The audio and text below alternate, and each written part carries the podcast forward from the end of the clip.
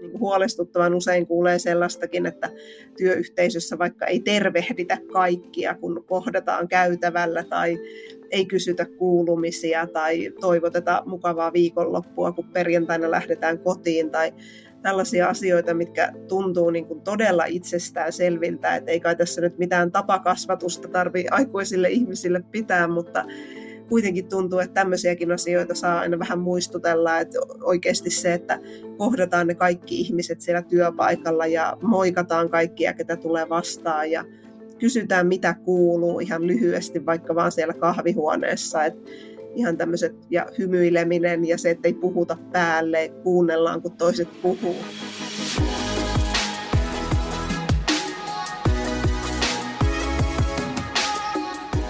Anniina Virtanen on inhimillisen ja mielenterveyttä tukevan työelämän kehittäjä, tutkijataustainen psykologi ja kouluttaja sekä tietokirjailija ja hyvinvointiviestiä. Tässä kolmen viikin podcast-jaksossa pureudutaan Anninan johdolla psykologiseen työstä palautumiseen ja siihen, mitä tehdä, jos työ ei tunnu hyvälle. Minä olen Joonas Villanen, tervetuloa mukaan!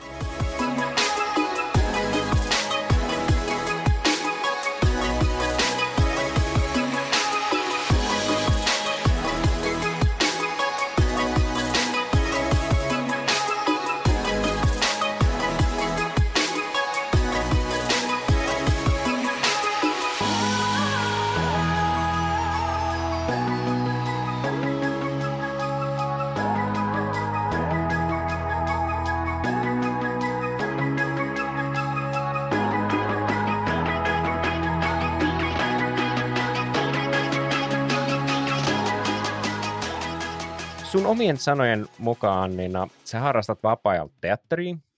kuvataiteita, liikuntaa ja vähän jopa kirjoittamista, niin uskotko, että kaikilla näillä on vähän niin kuin yhteys siihen, mitä sä teet työksesi ja mistä sä niin kuin opetat ja, ja koulutat ihmisiä tässä omassa työarjessa, niin luuletko, että näillä on selkeä yhteys, että miksi nämä on valikoitunut sun vapaa-ajan vietto tota, paikoiksi?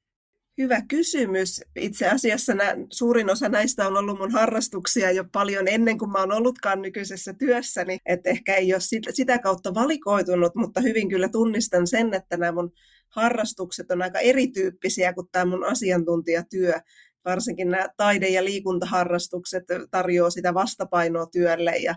auttaa saamaan mielen irti niistä työasioista tosi tehokkaasti. Että kyllä ne aivan mainio keino tähän työstä palautumiseen myöskin on, mistä sitten tuolla työyhteisöille ja tapahtumissa käyn saarnaamassa. Mikä, mikä on tota sut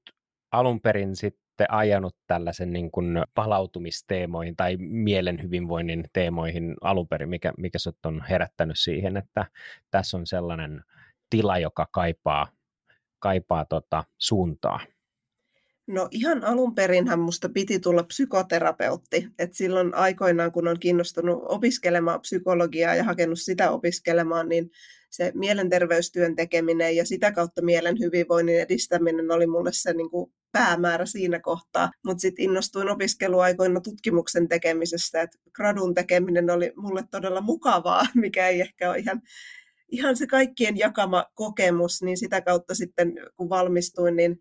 aloin katselemaan, että löytyisikö jotain työpaikkaa tutkimuksen parissa ja sitten sattui olemaan avoinna projektitutkijan paikka palautumista käsittelevässä projektissa, niin vähän puolivahingossa päädyin sitten juuri tämän teeman pariin, mutta totta kai sitten se kiinnostus tähän mielen hyvinvoinnin edistämiseen sitten oli siellä jo taustalla sen psykologin ammatin kautta. Okei, mielenkiintoinen. Eli, eli tämä on tullut sitten vasta vähän myöhemmin tämä hyvinvointi ja palautuminen. Saako uudella, että mikä erityisesti su, sua, niin kuin, mistä sä nautit erityisesti siinä niin kuin tutkimuksen tekemisessä? Onko se, onko se tiedonhaku vai oppiminen vai semmoinen... Se niin on niin kuin... ehkä se niin kuin mahdollisuus oppia tosi syvällisesti jotain uutta ja tuottaa sitä uutta tietoa. Et se oli sellainen, että vaikka tällä hetkellä on tosi innoissani tuosta kouluttamisesta ja valmentamisesta, valmentamisesta, mitä enemmän just nyt teen, niin kyllä niin kuin tunnistan, että siinä tutkimuksen tekemisessä viehättää just se mahdollisuus siihen, että saa oikeasti ajan kanssa perehtyä tosi syvällisesti siihen yhteen aiheeseen ja tuottaa siitä uutta tietoa tutkimuksen kautta ja sitä kautta sitten auttaa ihmisiä. Että kyllä tämä niin kuin ihmisten auttaminen ja työelämän kehittäminen siinä tärkeänä motivaattorina itsellä on.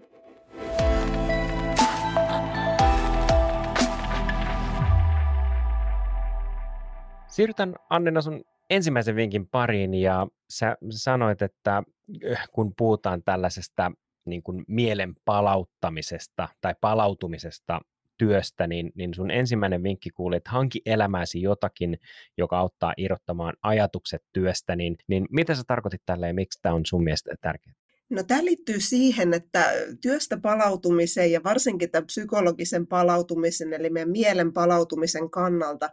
tämä työasioista irrottautuminen myöskin henkisesti ja ajatusten tasolla on yksi kaikista tärkeimmistä asioista. Ja se on myöskin todella vaikeaa, koska esimerkiksi asiantuntijatyössä ja tietotyössä hän on hyvin tyypillistä, että kun sitä työtä voisi periaatteessa tehdä ihan missä ja milloin vaan, niin siitä irrottautuminen voi olla tosi hankalaa, että ne työasiat jää meidän mieleen pyörimään aika herkästi. Niitä tulee ajateltua myöskin vapaa-ajalla, vaikka laittaisi sen läppärin kannen kiinni tai lähtisi sieltä työpaikalta. Ja tämmöinen työasioiden vatvominen pitää yllä sitä stressireaktioa, mitä ne haastavat asiat siellä päivän aikana on saanut aikaiseksi. Ja sitä kautta se voi aiheuttaa sitä, että se stressi pitkittyy, joka sitten uhkaa meidän hyvinvointia. Ja tuossa tuli vastaan semmoinen niin palautumisen paradoksi, ja tämä liittyy nimenomaan sellaiseen niin kuin, ehkä niin kuin kohderyhmänä erityisesti just haastavan työn tekijät, eli siinä on, on että et, et tiedetään, että et stressi on kovaa, ja stressi saattaa olla pitkittynyt, mutta mut sitten me ei päästä semmoisen palautumisen tilaan, vaan, vaan tota, se palautuminenkin kärsii siitä, että et, tota, ei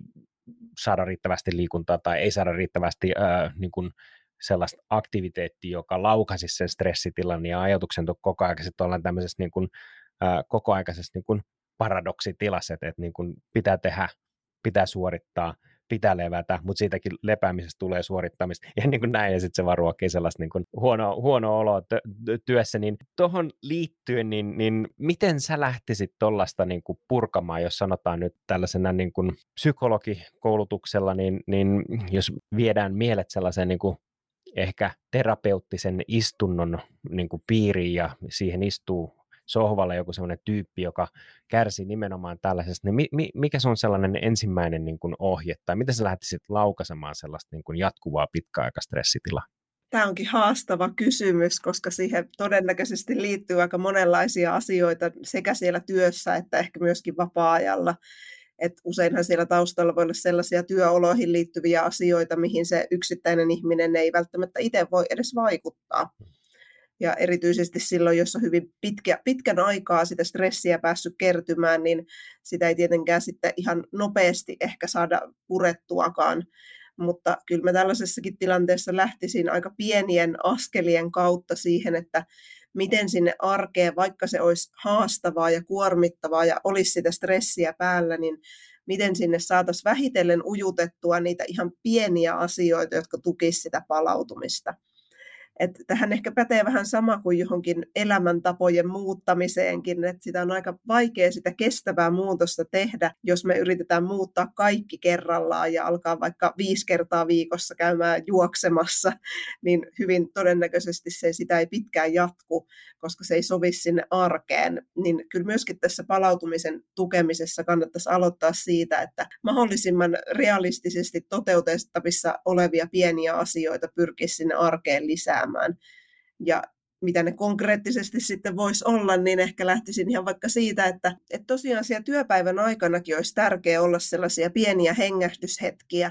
jotta se stressi ei pääsisi sen päivän aikana kasaantumaan ihan mahdottomasti. Ja totta kai sitten siellä työpäivien jälkeenkin olisi tärkeää oikeasti varata aikaa sille palautumiselle ja niille palauttaville asioille. Et joskus voi olla sekin tilanne, että kun me ollaan hyvin kuormittuneita töissä ja sitten meidän arki siellä työn ulkopuolellakin voi olla kuormittavaa, niin sitten ei välttämättä jää vaikka levolle tai edes unelle riittävästi aikaa. Et jos niin miettii, että mikä olisi se kaikista tärkein asia palautumisessa, niin kyllähän se uni kuitenkin on se niin kaiken perusta että me ei sitä unen merkitystä voida kompensoida oikeastaan millään muulla. Et jos se tilanne on hyvin kaoottinen ja hankala, niin aloittaisin kyllä siitä, että pyritään siihen, että saataisiin se uni kuntoon, että ihminen pystyisi nukkumaan riittävästi ja riittävän laadukkaasti. Ja sitten kun se saadaan kuntoon, niin on enemmän energiaa myöskin siihen, että miten sitten se arki saadaan rullaamaan niin, että se kuormitus vähitellen alkaisi helpottaa. Juuri näin, juuri näin. Näinhän se on, että ei ole, ei ole niin yhtä oikeaa vastausta, jota voisi niin kuin, vähän niin kuin one size, uh, one size fits mm. all tyyppisesti jalkauttaa tuonne arkeen, että toki on paljon semmoista niin kuin yksilökohtaista nyanssia, jota pitää huomioida tuossa. Uh, heräsi oikeastaan, niin kuin, jos miettii niin kuin sitä työn muutosta, jota tässä ollaan niin kuin nyt e-, erityisesti niin kuin kahden viimeisen vuoden aikana, pandemin aikana, kun siirtyi hyvin pitkälle niin hybridityömalliin ja muuta, niin kuinka paljon esimerkiksi tällaiset, että et, et niin kuin voisi ehkä puhua työn tarkoituksesta ja, ja tällaisesta, että, että toki noin fysiologiset, että unen puute ja se on jatkuva stressi ja sitten jos niin kuin syö huonosti, liik- jättää liikkumatta ja sitä kautta niin kuin keho vähän niin kuin alkaa rapistua, mutta miten sitten näkisit tämmöiset kuin mentaaliset asiat, että kuinka paljon esimerkiksi niin kun, jos kokee, että työ on liian helppoa tai se on haastavaa tai niin kuin työn tarkoitus on vähän niin kuin kateis, niin, niin miten sä koet, kuinka iso osuus tuollaisella niin kuin henkisellä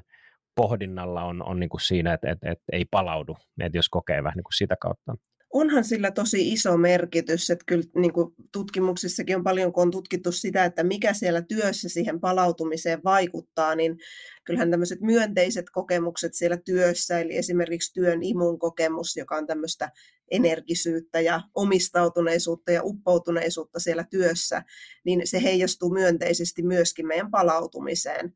ja varmasti sama just sen merkityksellisyyden ja mielekkyydenkin kokemuksen kanssa, että se kuitenkin heijastuu sit myönteisesti myöskin sinne työn ulkopuolelle. Kun taas sit se, että jos siellä työssä on tämmöisiä kuormittavia vaatimuksia kovin paljon tai se työ ei tunnu mielekkäältä tai tylsistyy siellä työssä jatkuvasti, niin kyllä tämmöiset asiat voisit vaikuttaa siihen, että toki voi olla vaikea palautua ja ehkä myös sitten ottaa semmoista henkistä etäisyyttäkin siihen työhön, jos ei se tunnu millään tavalla mielekkäältä.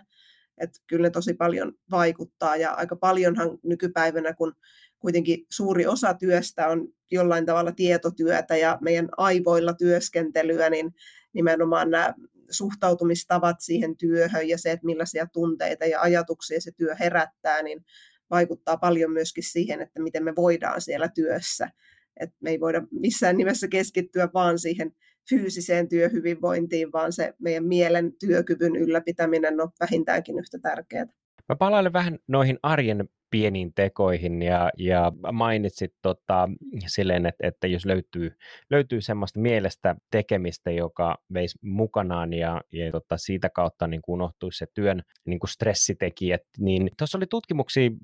niin kuin ihan siihenkin, että kognitiivisesti, jos a, antaa se niin etulohkoon semmoista kevyttä haastetta, että se voi olla vaikka neulominen tai tai ehkä just tämmöinen niin kuvataide maalaaminen. On todettu myös, että niin kuin ihan imurointi, tiski, tiskien tiskaaminen on just sellaista niin kuin sopivasti haastavaa tekemistä, joka vie sen niin kuin ajatuksen siihen,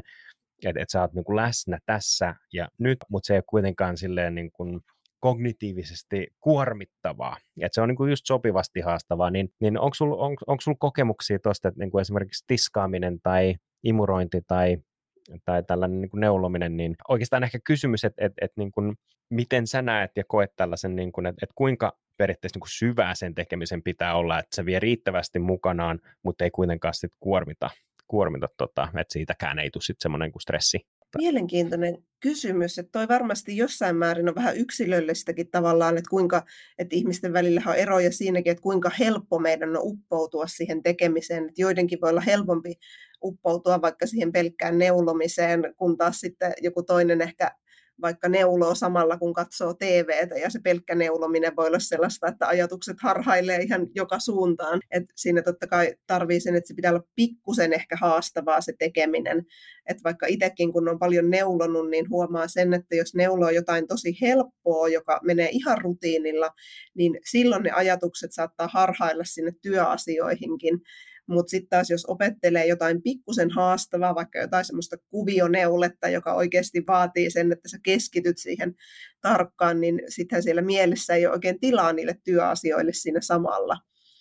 että se, se pitäisi olla riittävän haastavaa sen verran, että se oikeasti niin kuin vie sen meidän keskittymiskyvyn siihen. Mutta totta kai sitten, jos esimerkiksi on harjoittanut tietoisen läsnäolon taitoja ja pystyy olemaan täysin läsnä siinä tiskaushetkessä tai missä tahansa hyvinkin arkisessa tekemisessä, niin totta kai sekin voi auttaa. Et kyllä myöskin tämmöisen niin uppoutumisen lisäksi tutkimuksissa on todettu, että myös tämmöinen tietoisen läsnäolon harjoittelu voi auttaa myöskin siinä työstä irrottautumisessa, että jos me opetellaan suuntaamaan se meidän kaikki huomio tähän hetkeen, jossa ollaan juuri nyt, niin silloin ne työasiat jää automaattisesti ikään kuin sinne taka-alalle. Itsekin tuossa lukasin. Noin, siis koko kirjaa ei ole tullut luettu, mutta just tähän läsnä, niin kuin tietoiseen läsnäoloon mindfulnessiin liittyen ihan, ihan sitä, että, että, että, että löytyy vähän niin kuin sellainen yhteinen mielen ja kehon väylä, joka sallii sellaisen ulkoisen stimulaation raiteltaan ajamisen tietotapaa. Toikin oikeastaan liittyy, toi oli mielenkiintoinen siis tutkimus, se oli joku tämmöinen niin lasten lääkärikeskus, joka tekee niin kuin tämmöisen niin kuin traumalapsin kanssa töitä, ja he koki, niin kuin, tai he, he tunnistivat semmoiset kaksi asiaa, jotka auttoivat niin stressinhallinnassa näissä lapsilla, ja se oli niin kuin kontrolli ja ennustettavuus.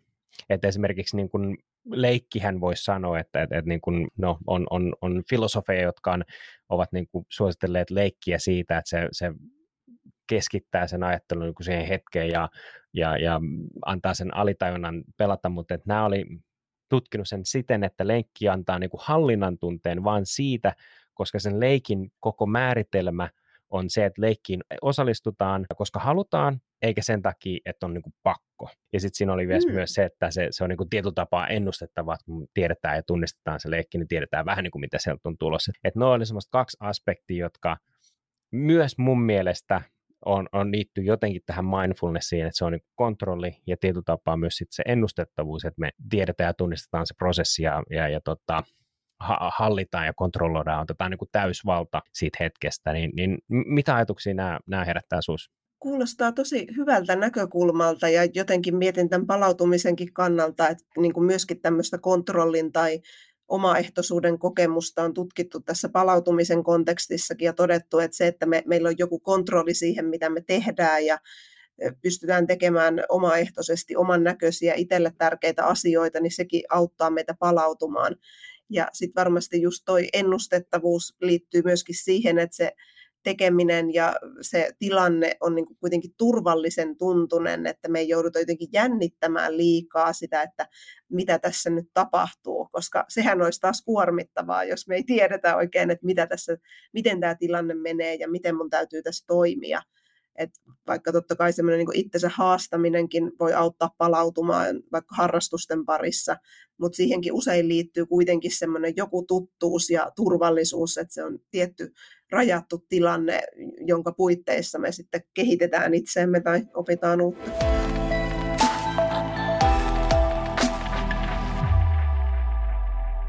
Siirrytään Annina sun kakkosvinkin pariin. Sä sanoit, että jokaisessa työpäivässä olisi hyvä olla tilaa myös palauttaville hetkille, niin, niin mikä tekee näistä palauttavista hetkistä semmoisen asian, joka pitäisi liittää sinne omaan työpäivään? No totta kai ne vapaa, semmoiset tavallaan vapaa-hetket siellä työpäivän aikana, taukojen pitäminen auttaa ihan siinä vireystilan ylläpidossa, että me ylipäätään jaksetaan tehdä niitä töitä ihan sinne iltapäivään, työpäivän loppuun asti. Et moni varmasti on itsekin huomannut sen, että jos ei ollenkaan pidä taukoja, niin ehkä muutaman tunnin jaksaa paahtaa kovalla teholla, mutta todennäköisesti jossain kohtaa päivää alkaa sitten vireystila nuupahtaa, ehkä ollaan unohdettu syödä ja juoda myöskin. Että ihan tämä vireystilan ylläpito on yksi sellainen tärkeä, mikä liittyy sitten myös siihen niin työn sujuvuuteen ja työtehoonkin. Mutta sitten myöskin tämä palautumisen näkökulma on siinä tärkeä just sitä kautta, että jos siellä työpäivien aikana on niitä hengähdyshetkiä ja palautumishetkiä, niin silloin se stressikuorma ei pääse kasaantumaan liian suureksi siinä päivän aikana, jolloin me myöskin ollaan virkeämpiä ja meillä on energiaa jäljellä sen työpäivän päätteeksikin. Eli me jaksetaan sitten ehkä myös vapaa-ajalla tehdä niitä itselle tärkeitä asioita, ja se työpäivä ei pääse ikään kuin kuluttamaan meidän voimavaroja täysin loppuun. On mielenkiintoinen näkökulma. Mä jäin tuossa, kun lukasin sun ö, noteseja, niin tuli niinku ajatus siitä, että, että niinku tutkimusten mukaan niin ihminen on kyvykäs tekemään neljä tuntia tehokasta työtä niin kuin päivässä. Ja voisin kuvitella, että nämä tutkimukset on kuitenkin tehty ennen tätä täyttä hybridiaikaa, ja, ja voisi ajatella, että tässä niin kuin hybridiajan se saattaa olla jopa vähän vähemmän, että voi, mm, no tämä on nyt täysin spekulointia, mutta siis kun se kognitiivinen kuorma kuitenkin tässä koneella istuttaessa ja sitten ei tue edes sitä pientä verenkiertoa, mitä on aikaisemmin, esimerkiksi kun ollaan eletty enemmän sitä teollista aikaa, että ollaan valmistavassa roolissa ja tehdään käsillä, joudutaan seisomaan ja näin päin pois, niin voisi ajatella, että niin kuin varsinkin tällaisen niin kuin tietotyöntekijöille ne saattaa, saattaa olla jo pikkusen alle sen niin kuin neljä tuntia, mutta kuitenkin sitten niin kuin sellainen mielikuva tai yleinen odotus tai standardi on se, että me tehdään niin kuin seitsemästä puolesta tunnista niin kuin ylöspäin kahdeksan tuntia sellaisia työpäiviä ilman, okei okay, meillä on lounas, ehkä joku kahvitauko, mutta kuitenkin sitten, että jos siellä ottaa ylimääräisen pienen kävely, kävelytauon, niin saattaa, saattaa tota, joutua semmoiseksi silmätikuksi, miksi toi on aina vähän niin kuin ottamassa omia taukoja, tai että mahtaakohan se tehdä töitä lainkaan, tai ei, ei, ei niin kuin, ehkä ton, ton pointti on se, että työympäristöisiä ja työyhteisöisiä ei välttämättä ole sitten kuitenkaan myöskään sellaista myötätuntoa sille, että, että niin kuin, miksi näitä tehdään, tai ei välttämättä ymmärrys, että, että miksi nämä on tärkeitä asioita, niin tämän pitkän tutki- tai, tai alustuksen ehkä lopussa äh, seisoo niin kuin kysymys, joka liittyy tuohon, että, että, että pitäisikö meidän vähän niin kuin täysin mullistaa tai myllätä tämä vähän niin kuin meidän näkemys tästä niin kuin työstä, että mitä työn pitäisi olla ja miten me voitaisiin huomioida semmoiset niin fysiologiset rajoitteet paremmin. Lähdetään noin liikkeelle. Mulla oli vielä yksi kysymys, mä ajattelin, että ehkä tässä tulee liikaa asiaa yhteen kysymykseen, mutta joo, miten sä näet tämän mielikuvan nykyisen standardin ja kuitenkin sitten ne fysiologiset rajoitteet? Mä tunnistan tämän ilmiön ihan todella hyvin kyllä niin kuin sekä ihan omasta työstä, niin kuin henkilökohtaisesta kokemuksesta, että mitä on sitten asiakkailtakin kuullut ja työkavereilta, että kyllähän tässä niin kuin merkittävä epäsuhta on tavallaan, että mitä me odotetaan itseltämme ja mitä ehkä työpaikalla odotetaan ja mihin meidän aivot ja mieli ihan oikeasti sitten pystyy.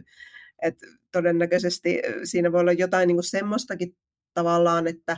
me ei aina ehkä osata nähdä sitä, että mitä, mikä kaikki oikeastaan on työtä. Et tavallaan toi just, että jos se about neljä tuntia on se, mitä me pystytään tekemään semmoista niin tehokasta, keskittymistä vaativaa työtä, niin kyllähän siihen työhön aika monella kuitenkin kuuluu niin kuin muutakin kuin sitä ihan ydintyötä. Et siihen kuuluu todennäköisesti kaikenlaista viestimistä ja viestittelyä ja keskustelua ja erilaista asioiden kirjaamista erilaisiin järjestelmiin ja kaikenlaista toki työnkuvasta riippuen. Et usein siihen työhön liittyy sitä kaikenlaista muutakin sälää, jota me ei välttämättä osata sitten oikein suunnitellakaan sinne päiviin, että me saatetaan aikatauluttaakin niitä päiviä niin, että me unohdetaan, että sinne tarvitsisi varata aikaa tämmöiselle sälätyölle ja metatyölle, eli kaikille sinne suunnittelulle, mitä se työ vaatii. Ja jotenkin mietin, että tavallaan miten me pystyttäisiin suunnittelemaan semmoista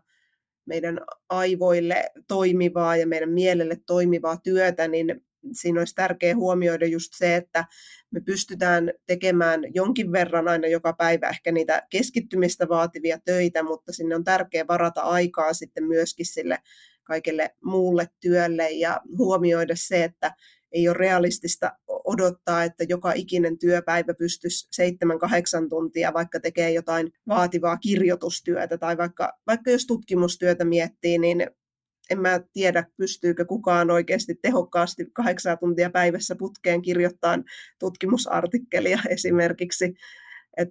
t- tässä on niin kuin aika paljon kyllä varmasti opittavaa ja mietittävää monella työpaikalla. Ja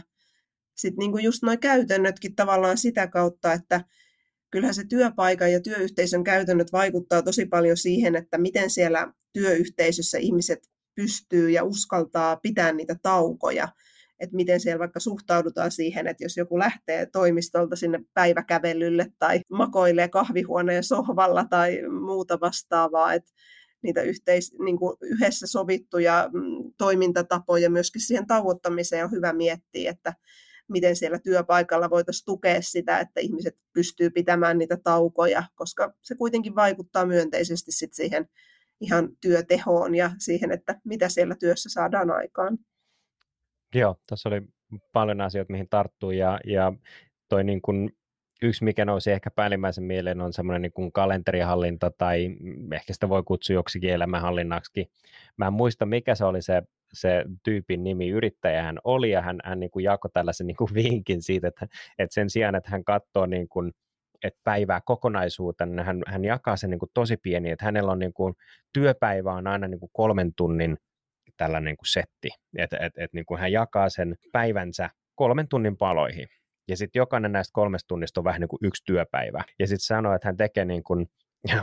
hauskasti, että hän mahtuu sitten kahdeksan työpäivää siihen yhteen työpäivään tälleen karikoidusti, mutta hän sanoi, niin kuin, että, että se on niin kuin hyvin, hyvin niin kuin tarkkoin määritelty, että mitä kussakin tunnissa tapahtuu, tai niin kuin tässä yhdessä työpäivässä, että mihin hän keskittyy. Ja silloin kun se on niin kuin, et, et, miettii just näitä niin kuin raja, siltoja tai raja, tämmöisiä niin kuin aitoja, joita asetetaan. Tuossa oli esimerkiksi yhden ö, markkinointitoimiston toimari sanoi, että sillä oli koko aika vähän niin kuin tällainen sähköposti niin kuin automaattivastine, joka sanoo, että hän vastaa näiden tuntien välissä, että et niin kun riippuen vähän tarpeesta, niin hän, hän vastaa kello 15-16 välissä näihin sähköposteisiin. Niin kuin sitä ennen ei kannata niin kuin odottaa vastausta. Et jos on kiireellinen, niin, niin sitten on joko puhelimen yhteydessä tai jotakin muuta, tai sitten Assarin tai whatever. Mutta se oli hyvin, hyvin selkeä, että hän ei niin hypi silleen, että a, tuonne tuli nyt sähköposti, että, että mä käyn katsoa, vaikka mulla on tämä kirjoitustuuni tässä kesken, tai että ah, nyt tuli joku Teams-viesti, että ootas mä käyn katsoa, ja sitten niin kuin flow jo vähän niin kuin siihen, että hyppii selain ikkunasta toiseen ja tehtävästä toiseen, ja aivot ei ole koskaan pääse oikeastaan sellainen flow ja koko aika niin kuin aivot kuormittuu, niin kuin joutuu ratkomaan niin kuin asioita, jotka on täysin keskenään niin kuin vastapäitä. Kuulostaako tällainen niin kuin hyvin rajattu niin kuin esimerkiksi kalenterin kautta tehtävä tällainen, että hei mä vastaan 9 niin kuin 11 sähköposteisiin, sit, tietenkin lounas, ja sitten tota, ehkä tällaista luovaa työtä tai kirjoittamistyötä tai tutkimustyötä tai whatever, ja mun päivä päättyy sitten niin kello vaikka 18 ja sen jälkeen niin kuin kaikki menee kiinni. Uskotko, että tollaisella niin kuin toiminnalle, että, että, että kuulostaa kauhean raalta, mutta uskotko, että tuossa voisi olla niin kuin avain onneen? No kyllähän toi tosi hyvältä kuulostaa, mm. että kuulostaa mun mielestä just sellaiselta, mitä niin kuin ehkä useammankin olisi syytä tehdä. Toki työnkuvat voi vaikuttaa siihen, että onko se aina mahdollista, että jo, joissakin töissä toki voi olla tärkeää olla tavoitettavissa vähän tiiviimmin, mutta niissä puitteissa, mitä se työ mahdollistaa, niin kyllä toi ehdottomasti ton tyyppinen toiminta olisi sellaista, mitä itsekin suosittelisin, että just nämä viestintävälineet, vaikka nämähän on just sellaisia, mitkä pirstaloi sitä työtä, jos me koko ajan seurataan sitä sähköpostia ja sieltä tulee niitä ilmoituksia ja se meidän keskittymistä vaativa työ keskeytyy aina siihen, kun tulee joku, joku äänimerkki tai joku visuaalinen pallero vilkkuu jossakin, niin kyllähän se häiritsee sitä työtä tosi paljon. Et kyllä toi kuulostaa oikein kokeilemisen arvoiselta varmasti monelle tämän tyyppinen niin kuin aika tiukkakin kalenterointi ja sen suunnittelu myöskin, että minkälaisia tehtäviä kannattaa tehdä vaikka mihin aikaan päivästä, että pystyykö tunnistaa sen, että milloin on itse virkeimmillään ja jos se virkein aika on vaikka aamupäivällä, niin onko mahdollista aikatauluttaa siihen sitten ne tehtävät, jotka itselle eniten vaatii sitä energiaa ja vireystilaa. Joo, Joo, itse on, on, on pohtinut paljon ja, ja itsehän syön sen sammakon äh, kello seitsemän ja yhdeksän välissä, koska silloin, silloin pystyy niin kun keskittyä täysin siihen omaan tuottavaan työhön. Että sitten siellä alkaa yhdeksän jälkeen, niin, niin tulee just niitä häiriötekijöitä ja joutuu reagoimaan, mutta et, et silleen itselle, itselle on toiminut se, että herää vähän niin kuin aikaisemmin ja aloittaa sen päivän oikeastaan ennen kuin muut on, muut on ehtinyt aloittaa sitä omaa aamupäivänsä vielä, niin niin tota, on, on toiminut ja, ja itse just, että devil is in the white space, kun kalenterissa on tyhjää, niin se on, se on paha asia. No mitä sitten, jos sä katot sieltä sun niin kun kokemuslasien kautta sitä niin kun eri, erilaisten yritysten niin kuin arki, arkimaailmaa, niin kuinka valmiit sun kokemuksen mukaan työnantajat on valmiit neuvottelemaan niin kuin tällaisista erilaisista toimenpiteistä, että jos miettii esimerkiksi just kalenterihallintaa ja näitä automaattiviestejä, niin, niin kuinka valmiit esimerkiksi niin kuin esihenkilöt tai, tai johtoon on valmis niin kuin ottamaan vastaan ehdotuksia? No mä näkisin, että siinä on ihan valtavasti vaihtelua. Että totta kai on paljon esihenkilöitä, jotka on kiinnostuneita kehittää näitä asioita ja totta kai mä tapaan lähinnä sellaisia esihenkilöitä, jotka on kiinnostuneita, koska he ylipäätään kutsuu mut sinne mm. työyhteisöönsä pitämään sitä koulutusta, että itsellä ehkä voi tulla turhankin ruusuinen kuva asioista välillä, kun totta kai sitten käy niillä työpaikoilla ja tilaisuuksissa, joihin minua pyydetään ja niin kuin on sitä kautta jotain kiinnostusta ainakin siihen työhyvinvoinnin kehittämiseen, mutta kyllä monenlaisia tarinoita kuulee tietenkin, että kaikilla työyhteisöillä ei ole niin niinkään hyvin asiat, että siellä edes yritettäisiin hirveästi näitä asioita ratkoa. Mutta kyllä mä näkisin, että on kuitenkin semmoinen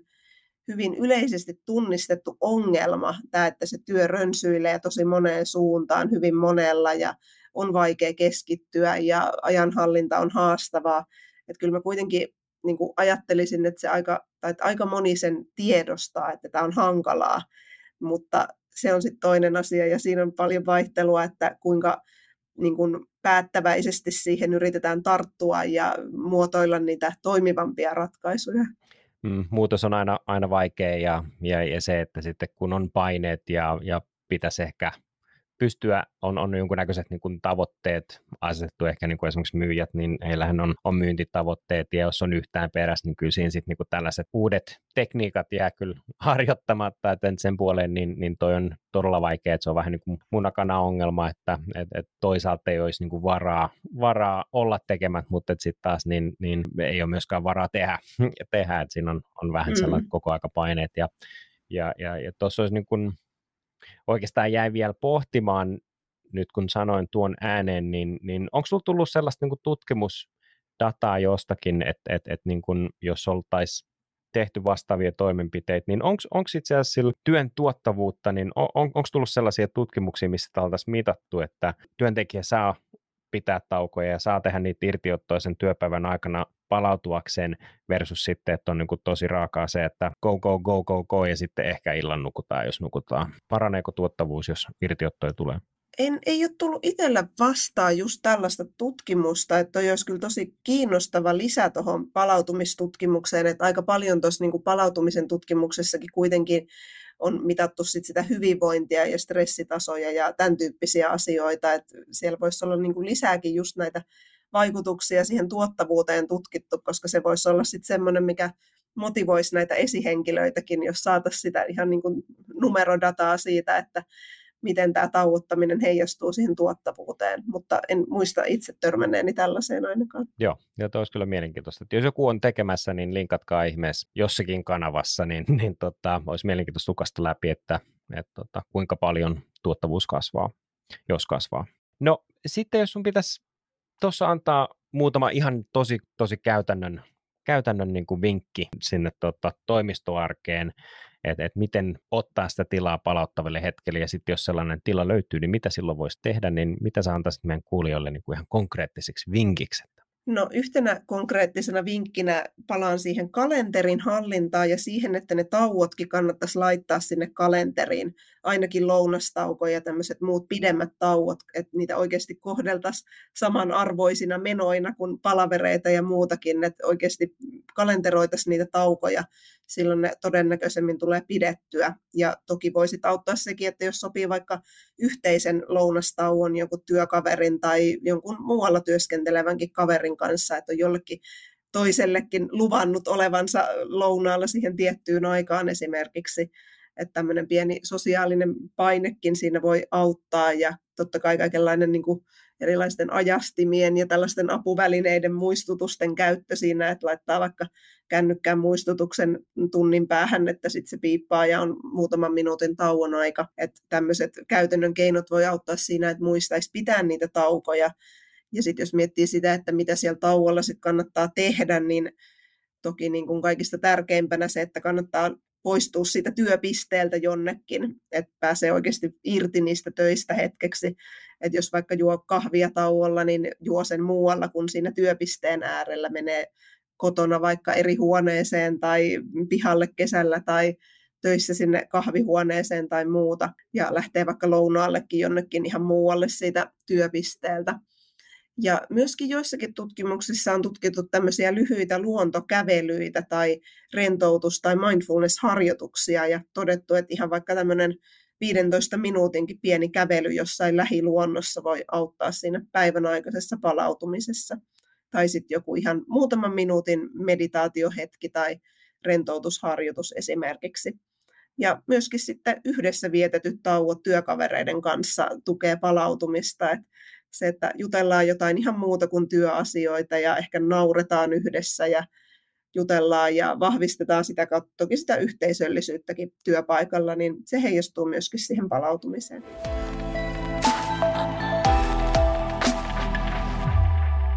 Hypätään Anniina sun kolmannen ja viimeisen vinkin pariin, ja sä vähän sivusit tuossa jo edellisen osion lopussa, että mitä tuleman pitää, mutta se on kolmas vinkki kuuluu, että yhteenkuuluvuus ja yhteisöllisyys tukevat myös palautumista. Se ei ole siis vain yksilön oma asia. Millaisia vaikutuksia tämmöisellä yhteisöllisyydellä on ja miksi se on niin kovin tärkeää? No aika useinhan me suhtaudutaan palautumiseen ja ehkä työhyvinvoinnin tukemiseenkin aika yksilökeskeisesti sitä kautta, että mitä yksilö voi tehdä. Ja se on totta kai tärkeää, mutta viime aikoina on tutkittu paljon myöskin sitä, että nämä yhteenkuuluvuuden kokemukset sekä vapaa-ajalla meidän omien läheisten kanssa, että myöskin yhteenkuuluvuus työkavereiden kanssa auttaa siinä palautumisen tukemisessa. Ja siinä tärkeä pointti on myöskin se, että me ei aina välttämättä – tai, tai että se meidän oma itsesäätely siihen stressin helpottamiseen ei aina välttämättä riitä, että me saatetaan ikään kuin tarvita apua siihen meidän itsesäätelyyn niiltä muilta ihmisiltä, sitä sosiaalista tukea ja mahdollisuuksia purkaa niitä haastavia tilanteita jonkun kanssa ja keskustella ja saada meidän ajatukset muualle. Niin se sitä kautta auttaa myöskin siinä palautumisessa, että me ei jäädä yksin myöskään niiden hankalien asioiden kanssa – ja toki tämmöinen yhteenkuuluvuuden ja yhteisöllisyyden tarve on aika hyvin tämmöinen perustavanlaatuinen tarve meillä ihmisillä ja ilman muuta se heijastuu sitten myöskin sinne työelämään. että siellä työpäivän aikanakin, jos siellä on niitä yhteenkuuluvuuden kokemuksia ja koetaan, että ollaan osa sitä työyhteisöä, niin se heijastuu toki monella muullakin tavalla siihen meidän hyvinvointiin. Mm.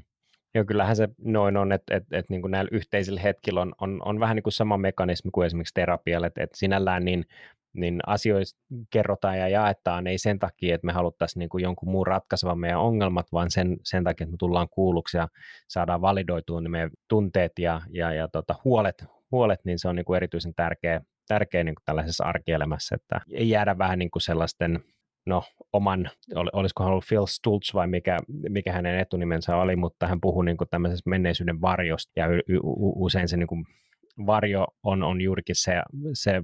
sellainen hahmo, joka saa meidät kyseenalaistamaan omia ja saa tuntemaan sitä epäoikeudenmukaisuutta ja, ja tulee kaikki semmoiset negaatiot, niin, niin se, että saadaan tosiaan, niin kuin, että, että onko mä, niin kuin, mä niin kuin onko mä hullu vai, vai onko asia näin, että kun sä kokenut tänne esimerkiksi jonkun työkaverin tai työ, työtehtävän, tuntuu jotenkin epäoikeudenmukaiseksi, että aina tulee mun pöydälle joku juttu tai, tai näin päin pois, niin saa validoitua sen, sen ennen kuin se sitten eskaloituu joksikin suuremmaksi tota, tunteeksi. Ja, ja sitten toinen juttu on, on että oli, olisiko halunnut niin, että me, niin kuin ihminen kaipaa vähintään niin kuin päivittäin kuusi katsekontaktia kokeakseen niin kuin yhteenkuuluvuutta ja ja, ja onnellisuutta niin kuin sitä kautta, että et, et se niin kuin yhteisöllisyys on vähän niin kuin rakennettu tuo meidän sisäiseen mekanismiin, että me, me vaaditaan sitä, että me voidaan katsoa toista silmiin ja, ja, ja tuntea, että me ollaan niin kuin läsnä ja kuulutaan johonkin tiettyyn porukkaan, niin, niin se on ihan niin kuin henkisen hyvinvoinnin kautta myös tärkeä juttu. Mm, no, miten sä, tota, jos sä mietit niin kuin tällaisen suosivan tai, tai oikeanlaisen kulttuurin rakentamista, niin, niin mistä lähtisit liikkeelle, että jos sun pitäisi nyt niin kuin myllätä jonkun yrityksen kulttuuri siihen muottiin, että et, et siellä on niin kuin yhteenkuuluvuus on, on niin kuin voimakkaasti tunnistettavissa ja tunnettavissa, niin, niin mistä lähtisit liikkeelle tällaisen niin kuin yhteisöllisen kulttuurin rakentamisessa? No mä lähtisin liikkeelle ihan hyvinkin perusasioista, että kuitenkin siellä työssä ollaan ensisijaisesti tekemässä sitä työtä ja se yhteisöllisyys ja niin kuin vuorovaikutus siellä työssä kuitenkin rakentuu sen työn päälle, työn ympärille. Eli niin kuin aloittaisin siitä, että onhan se toimivaa se työhön liittyvä vuorovaikutus, että sujuuhan se yhdessä niiden töiden tekeminen ja sekään ei aina välttämättä suju. Siellä voi olla kaikenlaista, että ei oikein ehkä sanota ääneen niitä omia odotuksia tai ei välttämättä osata kuunnella kunnioittavasti toisia tai muuta tällaista. Että ihan tämmöisistä aika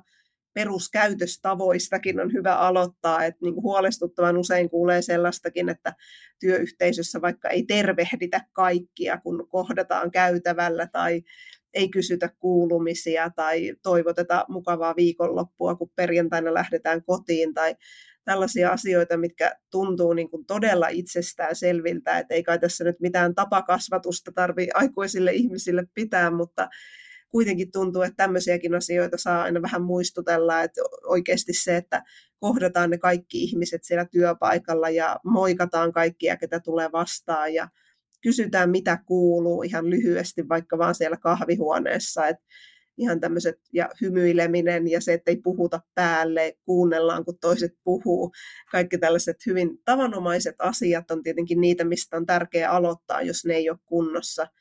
Ja toki jos siellä työyhteisössä on jotain niin kuin epäasiallista kohtelua tai kiusaamista tai syrjintää, niin toki siihen on tärkeä puuttua. Mutta sitten jos miettii, että miten se yhteisöllisyys sit vielä siitä rakentuu eteenpäin, niin se voikin olla aika haastavaa, että siinä ei välttämättä tietenkään se yksittäinen esihenkilö pysty sitä kaikkea tekemään, että se yhteisöllisyys kuitenkin rakentuu niistä kaikista yhteisön jäsenistä, eli joka ikisestä työyhteisön kuuluvasta. Ja siinä kohtaa totta kai esihenkilöllä on tärkeä rooli esimerkiksi siinä, että onko siellä työpaikalla järjestetty aikaa sille, että kohdataan yhdessä ja vaikka miten tämä hybridityö hoidetaan, että tavataanko välillä kasvotusten ja onko aikaa kalenterissa sille, että tavataan yhdessä ja käydään lounaalla ja jutellaan vähän vapaamuotoisemminkin välillä. Et siihen on totta kai tärkeää ihan varata sitä aikaa, koska usein se kiire ja kova aikapaine ja se, että on paljon töitä, niin se heijastuu myöskin siihen yhteisöllisyyteen, että ei ole aikaa sitten niille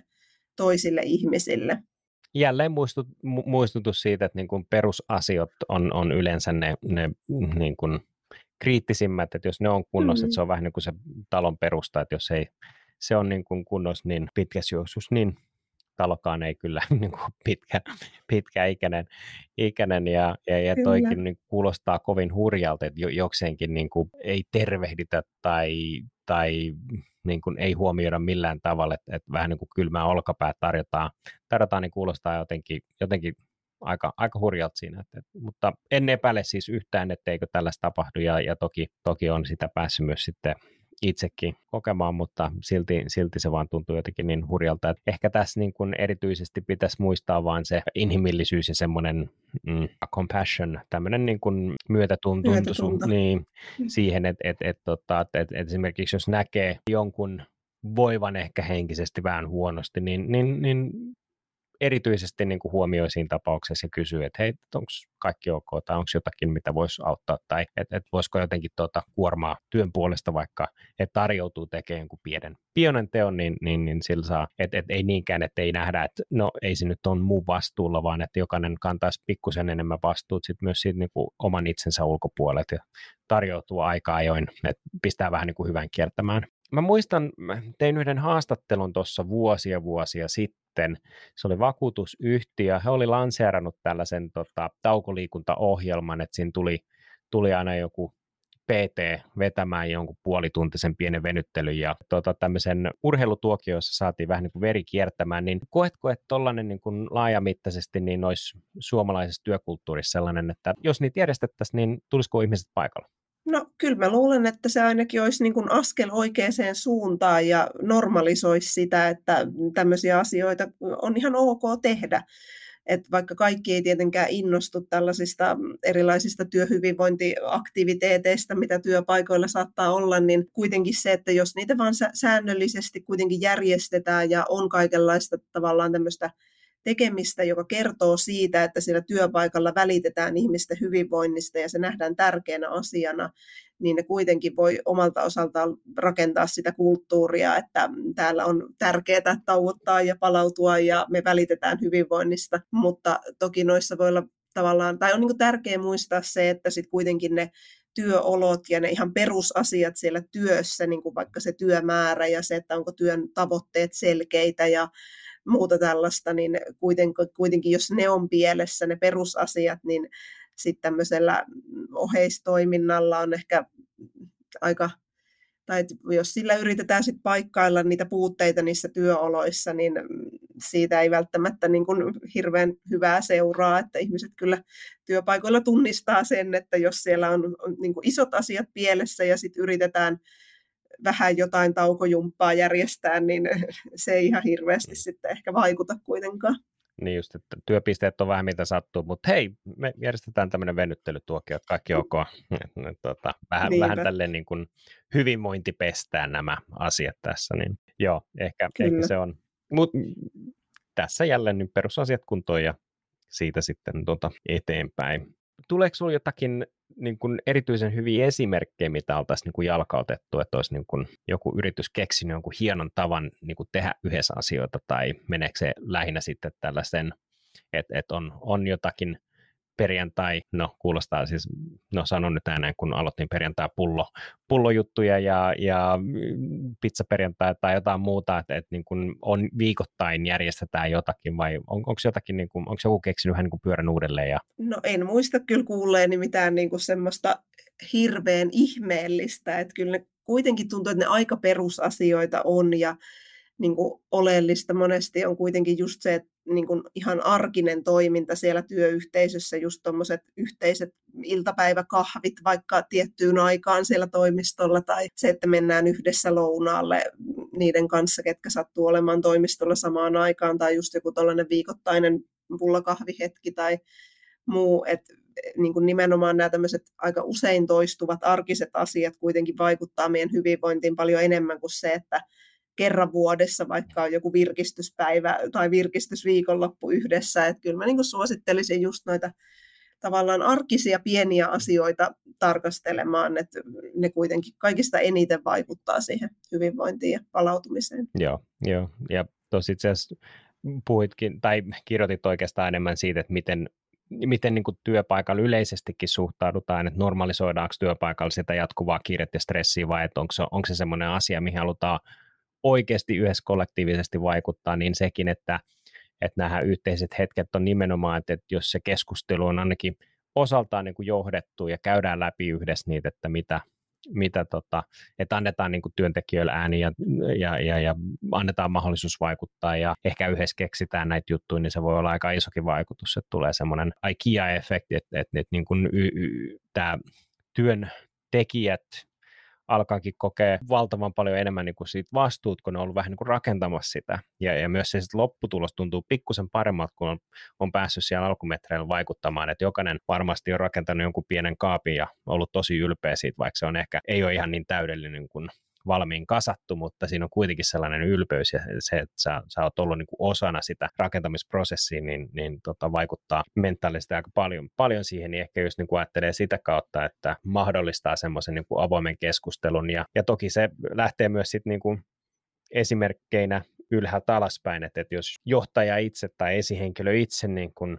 on selkeästi sille, että hän, hän tulee ja juo sen kahvinsa se ehkä taukotilassa tai lähtee kävelyyn, niin, niin todennäköisyys on, että joku muukin tekee sen, niin kasvaa aika huomattavasti, että, että kyllä se niin kuin esimerkki, esimerkin voima niin, niin näissä asioissa on aika valtava, valtava, että kyllä se lähtee sieltä ylhäältä alas. Mä mietin niin KPI, mä, mä en tiedä nyt, että, että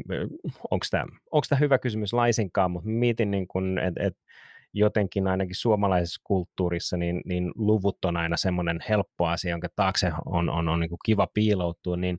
mietin, että, että onko tuota näihin asioihin tämmöisiä niin kuin palautumisindeksiä, onko, onko jotain KPI, mitä voidaan niin kuin yleisesti mitata ja nähdään vähän, että missä mennään, että? No ei ole tullut ihan tällaista palautumisindeksiä vastaan, että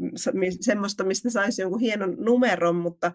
kyllä erilaisia arviointimenetelmiä on kehitetty, että esimerkiksi työterveyslaitoksella on tehty tämmöinen palautumislaskuri-niminen työkalu, joka löytyy verkkosivuilta ihan vapaasti työyhteisöjen käytettäväksi tämmöinen kysely, jota voidaan siellä työyhteisössä porukalla tehdä, missä arvioidaan nimenomaan sitä, että miten ne työpaikan käytännöt mahdollistaa palautumisen. Että esimerkiksi tämän tyyppisiä menetelmiä on, mutta ei sieltäkään kyllä valitettavasti taida mitään numeroa putkahtaa, että sieltä saa sitten erilaisia vinkkejä ja ideoita siihen, että miten sitä palautumista ja hyvinvointia siellä työpaikalla voitaisiin kehittää. Joo, täytyy tehdä joku tämmöinen niin RPS, Recovery Score, tyyppinen juttu sitten, että voidaan katsoa, että jos on yli 60, niin ollaan ihan ok. Totta, yes. Ehkä siihen vastuisiin vielä liittyen, niin, niin ollaan paljon puhuttu, että, että, että toki niin kuin ehkä odotukset on pikkuhiljaa siirtymässä ehkä liiaksikin siinä työnantajapuolelle, että ollaan aiemmissakin jaksoissa puhuttu vähän siitä, että, että niin kuin työntekijä helposti sysää kaiken vastuun, että niin kuin työnantajan pitäisi olla, olla vähän niin kuin kaikki kaikessa ja, ja silloin jää se vähän niin kuin oma vastuu, mutta toki näissä asioissa niin täytyy olla se henkilökohtainen vastuu, mutta miten, miten sä näkisit, että millaiset asiat on, on niin kuin työnantajan vastuulla sitten tällaisissa niin kuin työn palautumiseen liittyvissä asioissa, että onko joku niin kuin selkeä, selkeä suunta ja, ja ajatus siitä? No ainakin tietenkin just nämä työoloihin liittyvät asiat, että eihän se työnantaja nyt ihan hirveästi voi siihen vaikuttaa, mitä työntekijät siellä vapaa-ajallaan vaikka tekee, mutta just se, että miten se työ on järjestetty ja onko työ vaikka aikataulutettu niin, että niitä taukoja on mahdollista pitää. Että ihan tämän tyyppiset asiat ja just se, että onko työtä sopiva määrä, jonka ehtii tehdä sovitun työajan puitteissa ja niin kuin tämän tyyppiset asiat. Ja ne työpaikan yhteiset käytännöt on tietenkin niitä, mihin työpaikalla voidaan enemmän vaikuttaa. Ja toki vaikka esimerkiksi viestintään on hyvä olla pelisääntöjä, että ihmiset tietää, että milloin kuuluu olla tavoitettavissa ja milloin heillä on oikeus irrottautua siitä työhön liittyvästä viestinnästä ja niin kuin saada ajatukset irti töistä sitten vapaa-ajalla. Mutta totta kai sitten yksilöiden omalle vastuulle kuitenkin jää sitten se, että, että miten hyödyntää niitä vaikutusmahdollisuuksia, mitä itsellä on, että muistaako pitää vaikka niitä taukoja silloin, että eihän sekään auta, että on mahdollista pitää taukoja, jos niitä ei itse tule mm. pidettyä.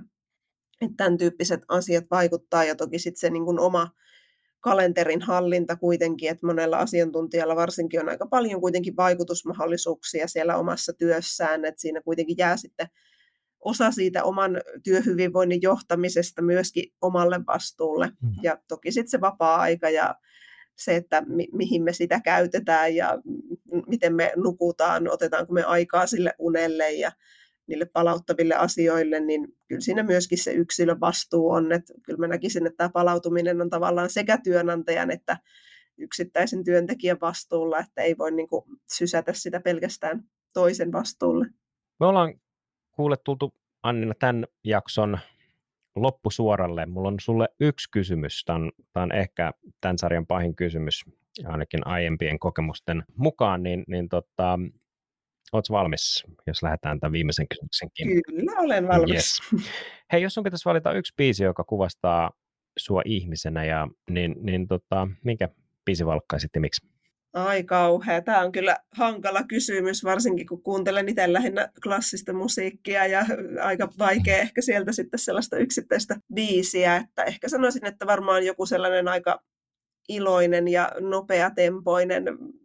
jotain barokkimusiikkia, ehkä joku Vivaldin joku tosi reipas, reipas biisi. Ei, ei, en nyt muista niistä klassisen musiikin biiseistä, on aika vaikea niitä nimiä muistaa, mutta jotain sellaista ilosta ja kevyttä ja vauhdikasta. No niin, hyväksymme tämän vastaukseksi. Klassista musiikki. Soitat sä siis jotain instrumenttia itse vai mistä tämä klassinen musiikki? Tähän on soittanut pianoa kyllä pitkään, okay. että kyllä se on varmasti vaikuttanut ja ehkä vähän perheen kautta, että perheessä on kuunneltu paljon klassista musiikkia, niin sitä kautta tullut aivopestyksi siihen mm. itsekin. Joo, no niin tosi kiva. Totta, hei Annina, kiitos kun lähdit mukaan. Tämä oli oikein mielekäs ja hyvä keskustelu ja, ja totta, toivottavasti, tai totta kai kuulijat sai paljonkin uutta omaan arkeensa siihen, me uskomme. Kiitos kun lähdit mukaan. Kiitos kovasti.